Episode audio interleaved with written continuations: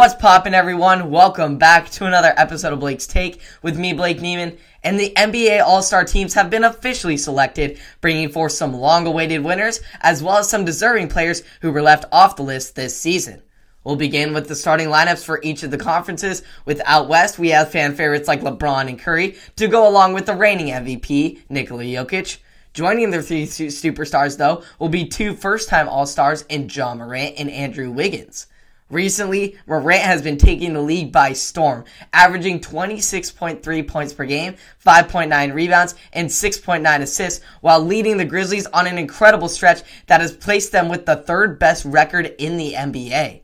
Then there's Andrew Wiggins, who is playing the most critical role of his career, being a large contributor on a championship caliber team like the Golden State Warriors all of these years we have, since being the top high school recruit and being the number one pick in 2014 wiggins is finally living up to the hype averaging 18.2 points per game on his best field goal percentage of his, of his career with 48.6% the fans have taken notice of Wiggins' increased production, due in large part to being him in a bigger spotlight with a winning team like the Warriors, and unlike the struggling situation he was in with the Timberwolves.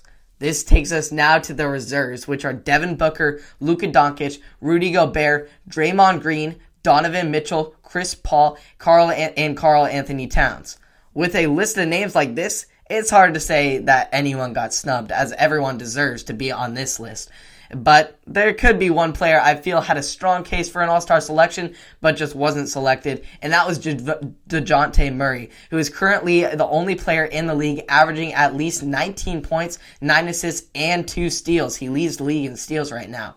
With Draymond Green likely not to play, though, I believe that Murray stands a large chance to fill in that spot as a replacement. In the East, Kevin Durant and Giannis Antetokounmpo were no-brainers as usual, along with another big man who is making an MVP case for himself this season in Joel Embiid. Then there is Trae Young, who, after shockingly being ex- excluded from the last year's All Star team, is back to being an All Star starter once again after putting up impressive averages of 27.7 points per game and 9.3 assists per game, while continuing to keep the Hawks as an underdog threat in the league, with his most recent upset being snapping the league leading Suns' 11 game win streak behind his own 43 points. Then there is DeMar DeRozan, who has revived his career in Chicago, regaining his spot in the All Star lineup after a three year gap during his time in San Antonio. Despite averaging just one three pointer a game, DeRozan is still one of the most elite scorers in the league, averaging second, his second most points of his career with 26.4 points per game, all while being a fan favorite with his clutch play in the fourth quarter. DeRozan is playing the game his way, and it is working very effectively as he has the Bulls in first place in the Eastern Conference and himself in the MVP conversation. So that brings us now to the reserves. Jimmy Butler, Darius Garland, James Harden, Zach LaVine, Khris Middleton, Jayson Tatum, and Fred Van VanVleet. Now, this list, while solid, raises a lot more questions for me than the players out west. LaMelo Ball is a flashy young talent in this league who is putting up quite good numbers this season with averages of 19.7 assists and 7 rebounds on better than 35% three point shooting outside of his numbers alone, Ball just has that it factor that makes him an all-star special with the creative passes and shooting shot making abilities. I was really surprised he did not make or earn a spot over still deserving candidates like Darius Garland and Fred VanVleet. I feel like Ball should have been on there over those two. Then there's Jarrett Allen, who unfortunately was edged out by Garland for the Cavs' lone spot on the All-Star team but Allen has arguably been the top three center in this league with his efficient offensive play and aggressiveness on the glass in terms of rebounding. And most importantly, he is the best defender on the NBA's third best defensive unit.